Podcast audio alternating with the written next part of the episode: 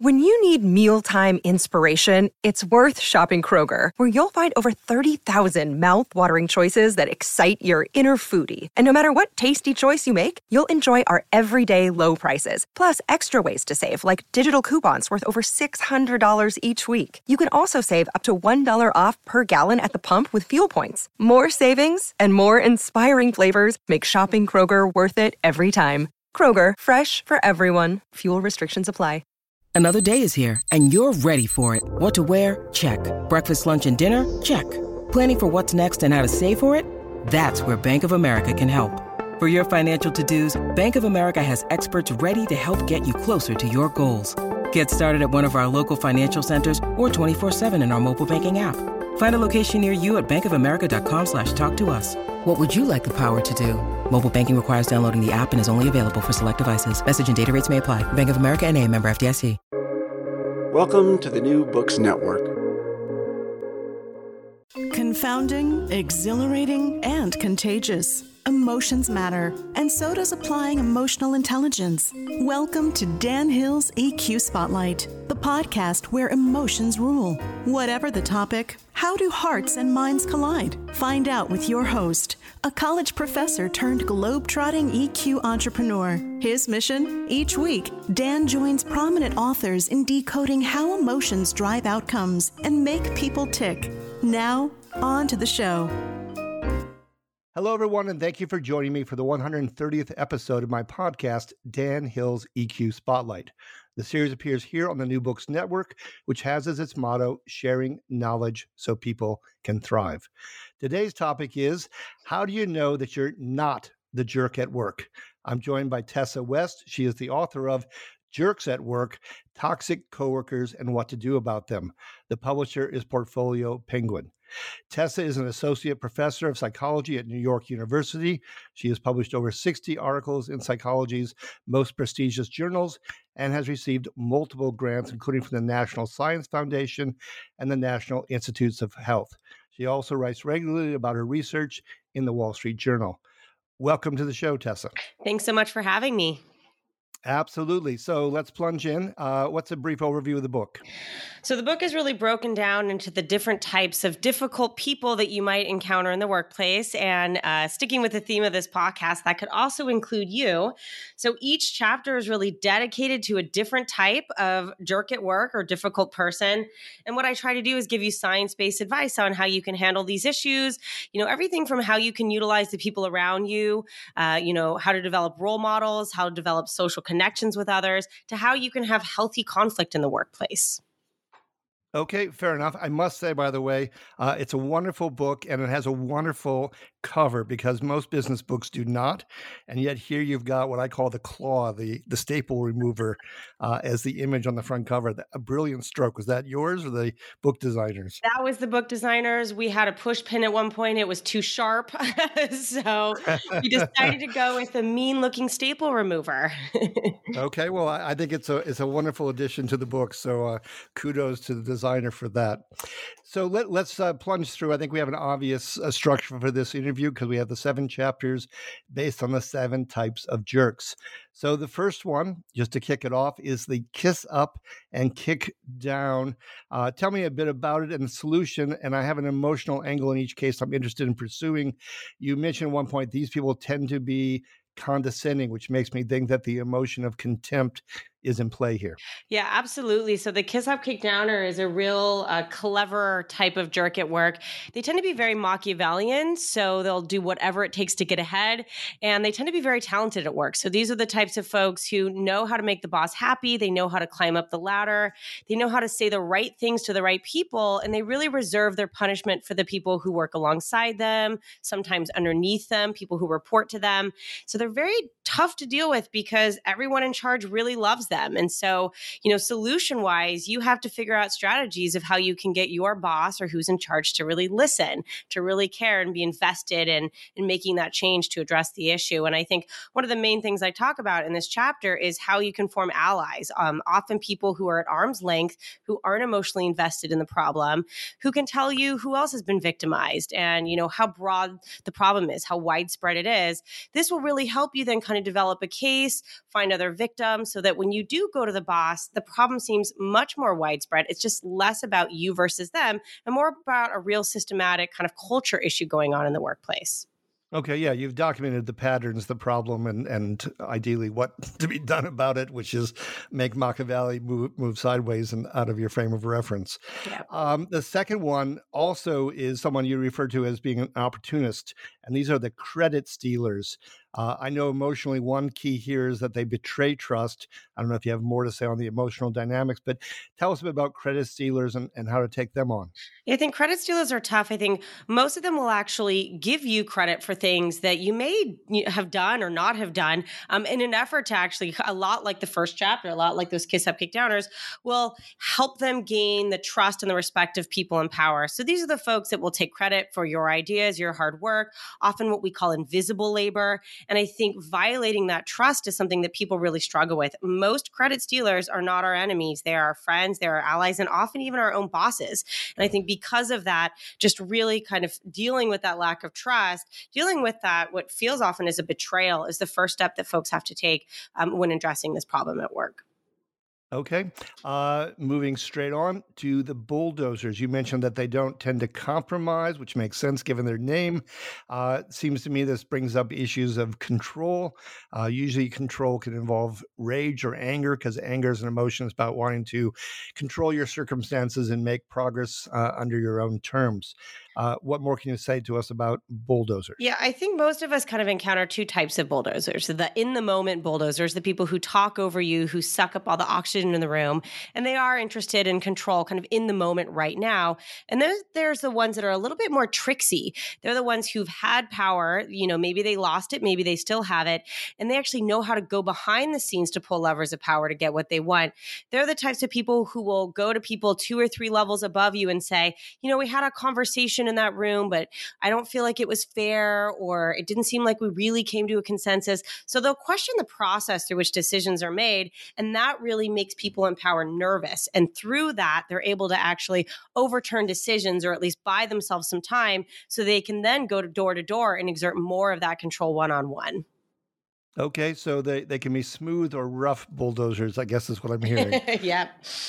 Okay. Uh, free riders, I, I give it based on my sense of your personality, you would not abide free riders too happily. Uh, you like to make progress. So um, they seem to have this uh, lack of shame, for one thing. They are time thieves, as you say, slackers.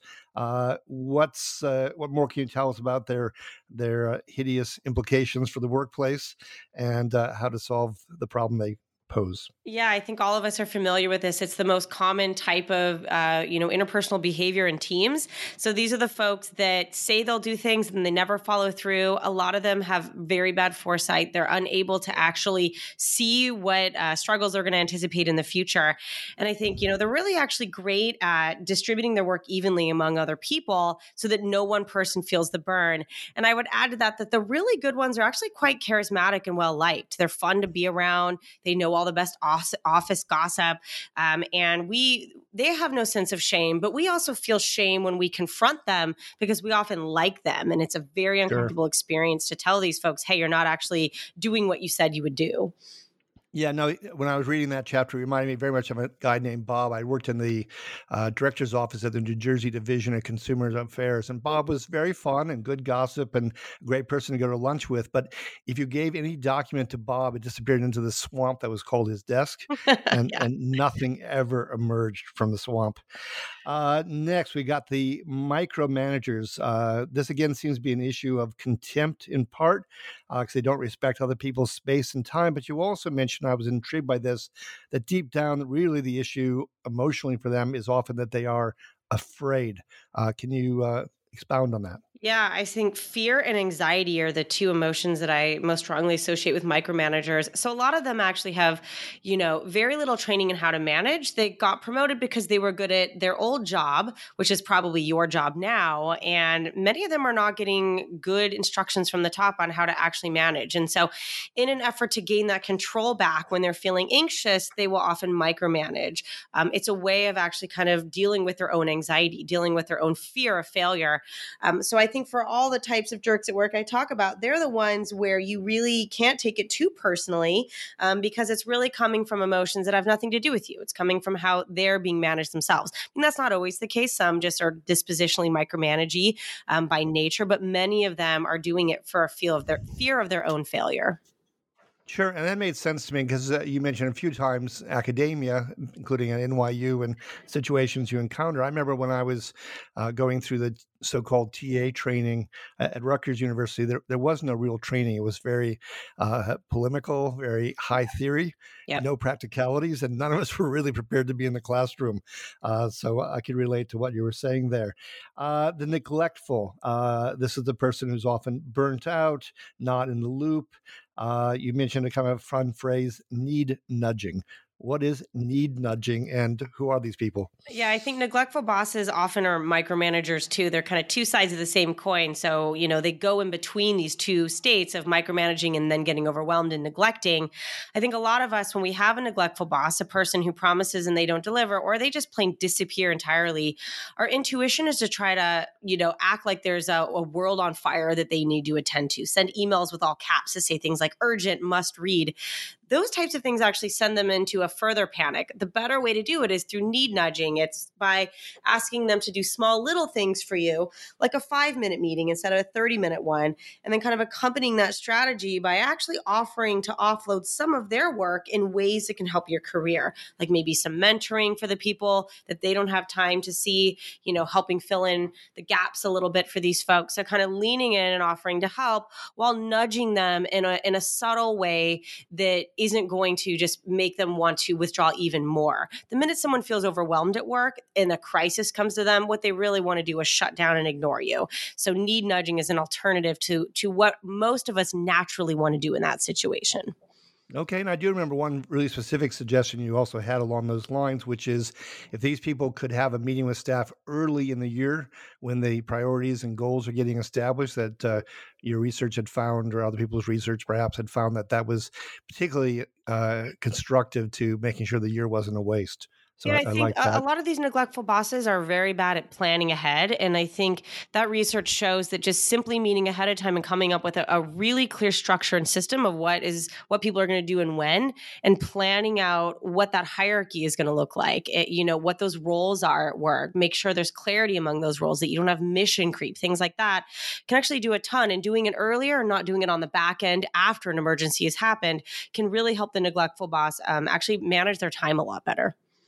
Okay, so we got one more left. This is the gaslighters. Before we get there, I want to ask um, Did it come last because it's the most odious? Does it somehow complete a, a hidden pattern of how you were building up to this one? Uh, why why the order that you had for the, the seven categories and why gaslighters as the as the, the summit of the peak? Yeah, that's a really good question. I think gaslighting is its own its own category of bad. I think the other types of jerk at work are all variations of what most of us are used to seeing. And I almost see this person as kind of categorically different, um, you know, much more clinical in nature. So these are folks who don't just lie and deceive, but they actually plan their lies in a way to create an alternative reality for people. And they, the signature move for the gaslighter is actually cutting people off socially. So lots of people lie at work, lots of people are dishonest, but gaslighting requires you to also isolate your victims so they can't fact check you. In fact, they're not even interested in fact checking you. And I think what goes on with these victims is they feel very afraid to speak out or they simply learn to believe their gaslighter. And many of these gaslighters, they don't torture people, they don't insult your self esteem, they don't tell you you're going to get fired. I mean, some do, but many others actually make you feel like you're part of something special. And that special thing you're doing needs to be hidden from other people. So for that reason, I kind of left them as last like, okay, we got through the people we can handle. Now let's talk about about the really, really hard one. You ready to go? You made it this far. We can do this. You know, leading with them, I think, would scare everybody from reading the rest of the chapters. Okay, so we're on to, in this case, the categorically evil almost, if I might use that word. Yeah, they got some mm-hmm. issues. they got some issues. Well, I've also found it interesting that you, the, the very first one we started up with was the kiss up, kick down, and they were condescending to their victims. And again, in this case, you mentioned a loathing for victims. So it seems to me like the circle closed in some ways with contempt first, and uh, even more odious version of contempt last in the cycle? Yeah, it's a bit of like a, you know, meanie sandwich, if you will.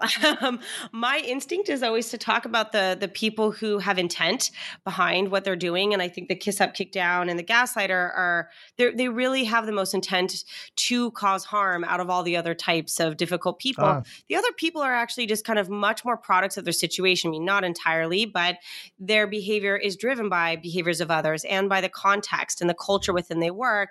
And I think because of that, we can all really relate to seeing ourselves in those other types of jerks. Whereas kiss up, kick downing, that that really requires you to decide one day you're going to wake up and do these things to people. And I think the same is true for the gaslighter. Would it therefore also be true that those two with that intent to do harm are the ones that you personally uh, have disliked the most in your career and exposure? Or is there a third one here that you have some particular animus toward?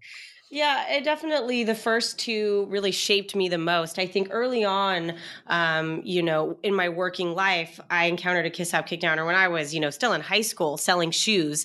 Um, and that person, and early on in college, that person really taught me about what the workplace really is and how you can really get away with some pretty terrible things if the people in power still like you. So I think, you know, maybe the way I've organized this is more a, a, bit of a developmental kind of experience in my own career and dealing with these folks. But, you know, later on in my career, much later, say the last like six, seven years is when I encountered my first gaslighter and not as a victim, but as someone who was helping another victim and structurally dealing with this person at work, um, trying to create new rules and policies to protect potential victims. Um, so I was coming coming at that one from a, from a very different place in my career, less green, you know, less kind of naive about how things work. But I was in a position of power where I had to really handle this person in a way that I had never had to really deal with any of the other types before. Sure, and these people don't go away, and that includes by setting. I'm sure we both know the wonderful quote from Henry Kissinger that the reason the turf battles are so intense in academia is because the stakes are so low. Which, which we fight over everything because we have nothing. yeah, yeah. No, I, I, had a friend at the University of Chicago. She couldn't even put together a dissertation committee because there weren't three people in the Spanish department who were on speaking terms with each other. So she she grabbed two from there and one from Notre Dame to make her way through. Yeah, the University um, of Chicago is where fun goes to die. So that makes sense. oh, okay.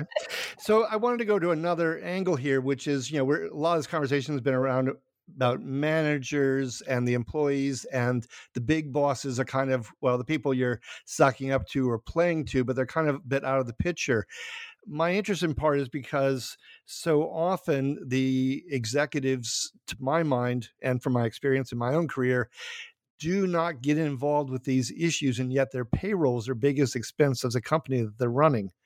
Why is it, from your vantage point, that the executives don't get involved more, and, and so many of these jerks at work are allowed to, if not um, flourish, at least to survive?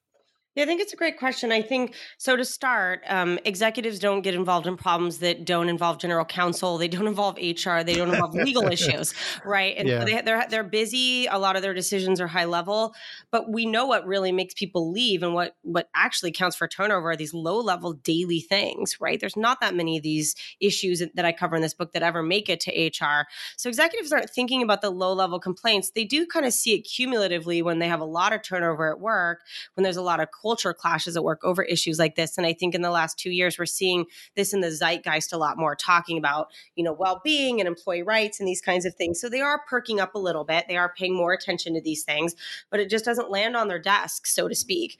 Um, you know, and I think for that reason, Plus, a lot of these types are actually quite productive at work. So it's not even just that they have a reason to ignore them, they're busy, but people like the kiss up, kick down are tend to be very good at work. Bulldozers are wheelers and dealers. You know, they don't really care if a team gets a job done if someone wants more credit than another person, if the incentive structure is at the level of the team. So financial bottom line are, are often not affected by these people. And a lot of these people actually can improve, you know, workplace outcomes like performance, like how much money people made. So, you know, if you have a micromanager who manages to stress everybody out, but the end of the day they do perfect work, great. Let's promote that micromanager because what the boss sees is, you know, what that output looks like. What, you know, they have to start paying attention to the turnover, but low levels of these things can often actually look like good, healthy practices in the workplace. Okay, and just taking it one step further to complete this part of the conversation, um, on LinkedIn, I've increasingly seen people who are labeled uh, titles like, you know, chief people officer, for instance. Yeah. Does that mean that those folks are a bit more conversant with these issues and step in more than obviously a CFO, for instance, might? Yeah, I'm pretty cynical about the invention of these new titles, um, these new C suite titles that involve like soft skills to the extent that they actually have training in this and that the company isn't just slapping a title on someone to make it look like they're helping. Um, there's a lot of symbolic sure. stuff in this space right now chief people officer, chief well being officer. You know, you see a lot of this stuff thrown around, and people like fancy titles. It's how we can lure in top talent give them that that C-suite title. So you really need to kind of back it up with actual structural change, um, procedures that are fair and clear, and you know decision making rules that are applied equally to everyone in the organization, and everyone kind of knows what they're getting.